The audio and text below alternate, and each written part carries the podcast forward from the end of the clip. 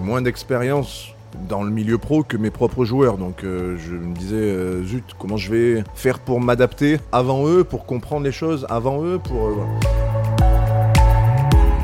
La première année où j'ai bossé en tant qu'adjoint avec Savo Vucevic, je devais dire 10 mots par entraînement, quoi, parce que j'étais vraiment en retrait, en observation et.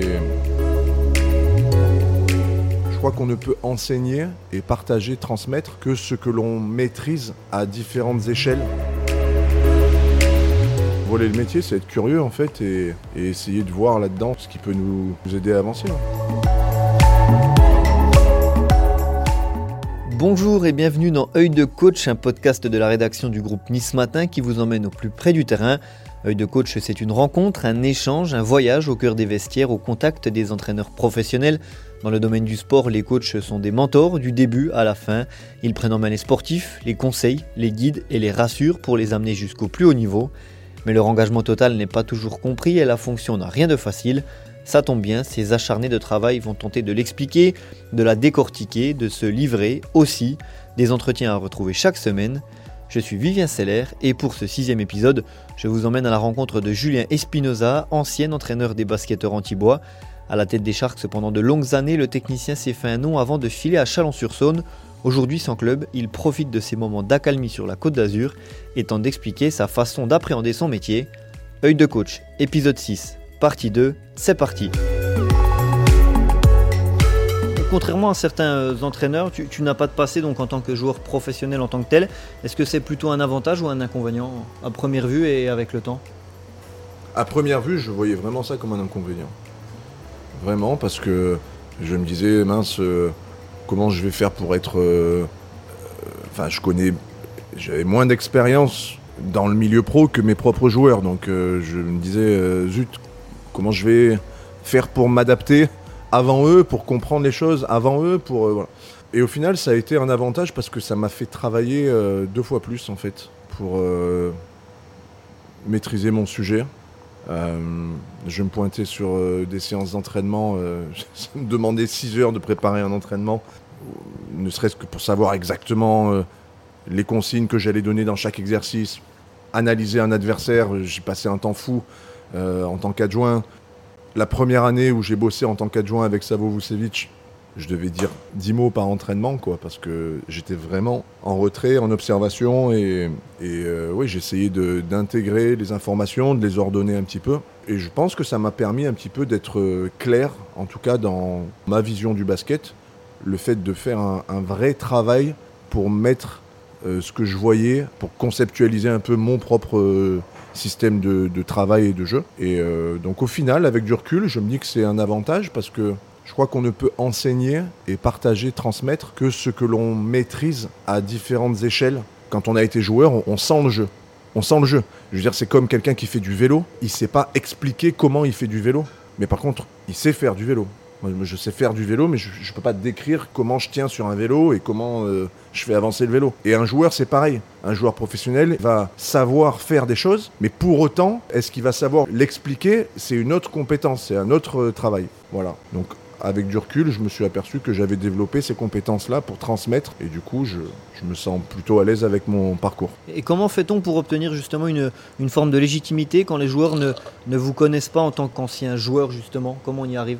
Ben, on leur montre quand on arrive, euh, parce qu'ils testent, hein, ils regardent, ils observent, ils se posent la question euh, d'entrée, euh, est-ce qu'il sait de quoi il parle, euh, est-ce que ce qu'il nous dit c'est utile, est-ce que la direction dans laquelle il nous demande d'aller, ça a du sens pour nous. Donc on est testé chaque exercice, chaque séance, chaque fois qu'on met un coup de sifflet et qu'on ouvre la bouche, ils, ils- ils jugent, ils jugent et ils évaluent. Voilà. Bon, bah, euh, faut faire en sorte que ce qu'on dit, ça ait du sens et que ça leur serve. Pour travailler pour ça. En, plus, entre guillemets, même si c'est pas un défaut, mais de ne pas avoir de, passé de joueur, entre guillemets, euh, tu arrives assez jeune sur un banc à 27 ans, je crois, à peu près. Tu as même été, fut un temps, le, plus jeune coach sur un banc de, de Pro. À l'époque, je crois qu'il y avait également Julien Mahé qui était en, poste à Gravelines Dunkerque pour les, les suiveurs du basket français. Qu'est-ce que ça signifiait pour toi à ce moment-là, d'arriver si jeune? Ou est-ce que c'était euh, jeune d'ailleurs? Franchement, ça, c'est plus les gens de l'extérieur qui me l'ont fait remarquer et qui me le ressassaient. Jusqu'à l'an dernier, j'étais encore plus jeune. Là, il y a Lassitovi qui est à Strasbourg, qui est plus jeune que moi, mais jusqu'à l'an dernier, je l'étais encore. Et euh, non, à la rigueur, c'était plus une sorte de challenge supplémentaire pour moi. Donc euh, voilà, un petit, euh, un petit coup de boost parfois quand je me disais, bon, allez on va pas te, on va pas te faire cadeau, euh, on va pas te faire de cadeau si jamais tu te gourres, on va vite, euh, on aura vite trouvé la raison d'expliquer que c'est parce que tu es trop jeune. Donc euh, voilà, t'as pas le droit à l'erreur, prépare-toi au mieux, prépare-toi au maximum, laisse rien au hasard, et puis mets de l'énergie à fond pour, pour montrer que tu es capable, quoi, tout simplement. Ton père nous avait confié une, parole une fois dans un, au cours d'un entretien, une parole qu'il t'avait soufflé il y a quelques années. il t'avait dit, alors tu t'en souviens peut-être, si tu veux y arriver, il faut que tu voles le métier. Est-ce que tu t'en souviens et qu'est-ce que ça veut dire pour toi? Mais euh, voler le métier, ça veut dire euh, ouvrir grand les yeux, ouvrir grand les oreilles, noter, observer, écouter, euh, poser des questions, se mettre dans une posture un peu où on reçoit, quoi. Pas dans une posture où on, explique, où on donne, où on. Moi, j'ai des gens qui viennent voir et qui viennent voir des entraînements parfois et qui m'expliquent mes entraînements, donc ça me fait toujours rire. C'est bien. Moi, j'aime.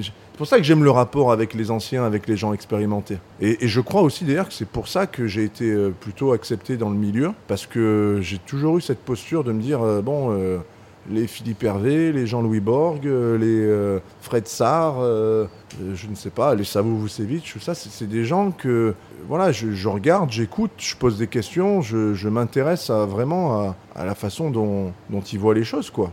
Je pense que c'est ça que ça veut dire voler le métier, c'est être curieux en fait et, essayer de voir là-dedans ce qui peut nous, aider à avancer. Qu'est-ce qui arrive au, premier plan, l'aspect humain ou l'aspect technico-tactique? Pour voir pour... pour voir et pour euh, appréhender ce métier de la, meilleure façon possible, même si on, continue de l'apprendre au, fil des années. Et alors, je, me souviens d'une expérience. Euh, c'était en 2007. Euh, j'étais adjoint. C'était la première année que j'étais entraîneur adjoint. Et il y avait une réunion d'entraîneurs en début de saison, au mois d'août, au mois début septembre, je ne sais plus exactement. C'était à Paris. Et donc, il faut, se mettre dans mes baskets à cette époque-là. Moi, j'avais 23 ans, 24 ans. Et bon, je me pointe dans cette réunion-là, et là, euh, bon, je me retrouve face à tous les, les cadors, hein, les frères Monchot, euh, Grégor Beugnot. Je me demande s'il n'y avait pas Jacques Monclar, je ne suis pas sûr qu'il y avait Jacques. Euh, Vincent Collet, enfin Claude Bergeau, il y avait tous les cadors. Et je me retrouve ben, dans la même réunion que tous ces gens-là, et à ce moment-là, je me demande vraiment si c'est la réalité ou si je suis en train d'halluciner. Parce que c'était les gens que je regardais à la télé euh, l'année précédente et où je me disais, putain, j'aimerais bien lui, euh, éventuellement, lui poser telle ou telle question. J'aimerais bien avoir l'occasion de, rencontrer telle personne. Et là, je les avais tous sous la main pendant trois jours. Et ce qui m'avait, euh, ce qui m'avait fasciné lorsque j'ai vécu ces trois jours avec eux, un peu en immersion, c'était le respect qu'ils ont les uns pour les autres, humainement, parce que je pense que le job est dur pour tout le monde et qui savent tous que on est un peu euh, entre le marteau et l'enclume. On y reviendra sûrement après quand on parlera de la relation avec les joueurs, avec les dirigeants. Euh, on a une position qui est forcément euh, un petit peu inconfortable. Mais en même temps, au-delà de ces points communs, ce qui m'avait fasciné, je disais, c'était la singularité, la façon dont la singularité était si prononcée chez chaque personne.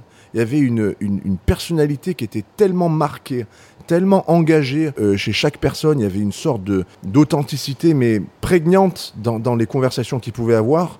On avait l'impression que c'était des, totems qui se faisaient. Euh, qui se faisaient face, qui étaient côte à côte, qui échangeaient, et ça argumentait, et ça contre-argumentait, mais euh, des hommes entiers, des hommes convaincus par leur vision et extrêmement forts de caractère et de personnalité. Et je crois que ça, c'est ce qui m'avait le plus impacté dans cette euh, première expérience que j'avais pu vivre euh, en côtoyant ces gens-là, qui sont pour moi des, personnes d'exception. Hein. Euh, les, coachs de haut niveau que j'ai en tête, qui étaient plus âgés que moi, qui avaient l'âge d'être mon père, voilà, quand, je les, quand je les ai côtoyés, c'est des gens qui sont fascinants à, rencontrer. Et j'avais pris, j'avais pris ça en pleine face, effectivement, quand j'étais allé sur cette réunion.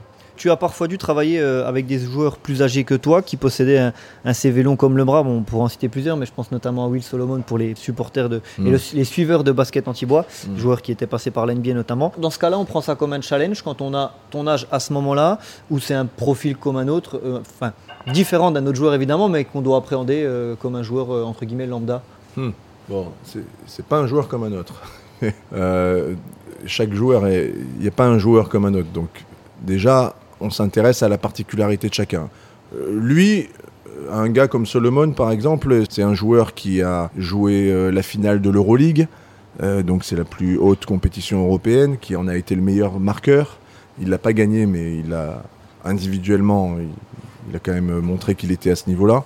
Qui a joué trois saisons en NBA, qui est le, plus haut championnat au monde, qui a gagné à peu près partout où il est passé, qui est une légende à Fenerbahçe, qui est une légende euh, en Israël. Donc c'est un gars qui, qui arrive avec, euh, on va dire, une certaine confiance en lui et voilà, il n'est pas là pour. Euh, qui est légitime pour le coup. Voilà, qui arrive avec une énorme légitimité.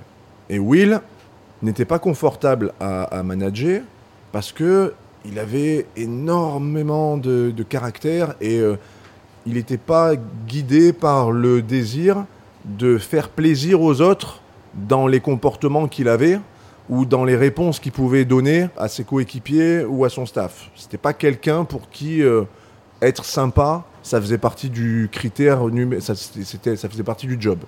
Voilà.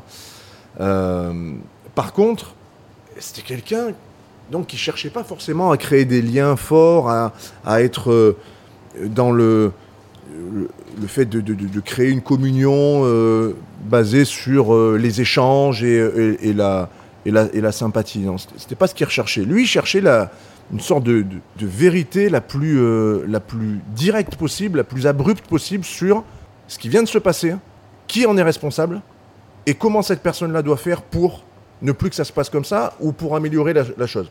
En gros, quel est le problème quelle est la solution et qui est responsable de cette solution-là Évidemment, ces, boucles-là de, comment, dirais-je de communication, elles créent des tensions quoi dans un groupe. Et en tant qu'entraîneur, la première fois que je l'ai, j'ai eu à le manager, c'était en une saison très difficile pour nous puisque c'est la saison où on est redescendu de de Pro B à Pro A en 2014 et le groupe n'était pas forcément un, groupe qui vivait bien à la base. Et, euh, Will, avec ses, ses pics constants, euh, bah, il n'a pas forcément amélioré les choses. Et je me souviens à un moment donné, euh, m'être posé la question, mais, ce gars-là, est-ce que vraiment il va, nous aider à nous en sortir quoi? Et on s'en sort pas, on descend en Pro.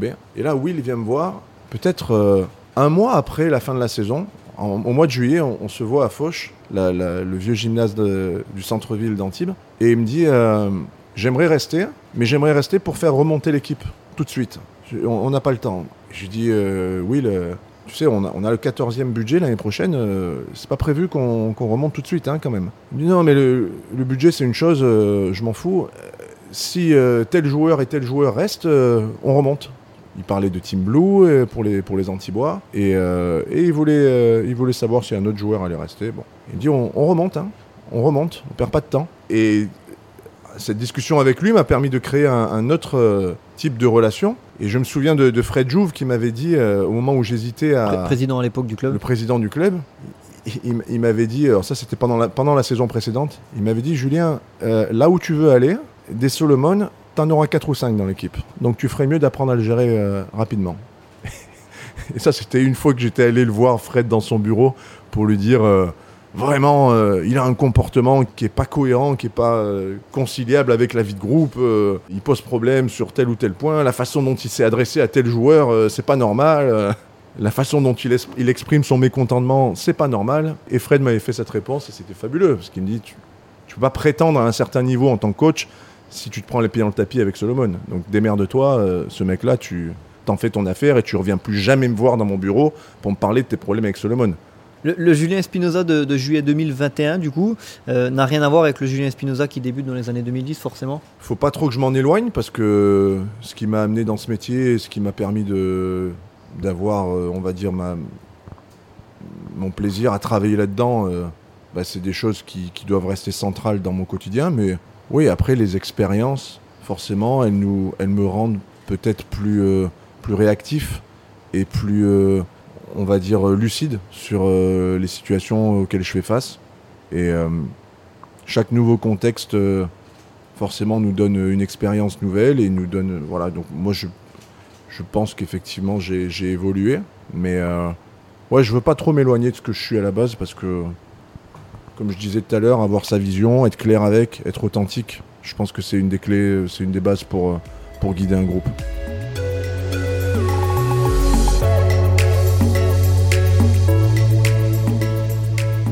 Êtes encore avec nous, c'est que vous avez tenu le coup, vous êtes allé au bout de cette partie et on vous en remercie. Mais restez avec nous, les aventures de ces entraîneurs se poursuivent chaque semaine. En attendant, n'hésitez pas à vous abonner et à partager ce podcast autour de vous. Si vous avez des remarques, vous pouvez m'envoyer un mail sur l'adresse suivante vclr@nismatin.fr v s e i 2 l e r. La suite au prochain épisode.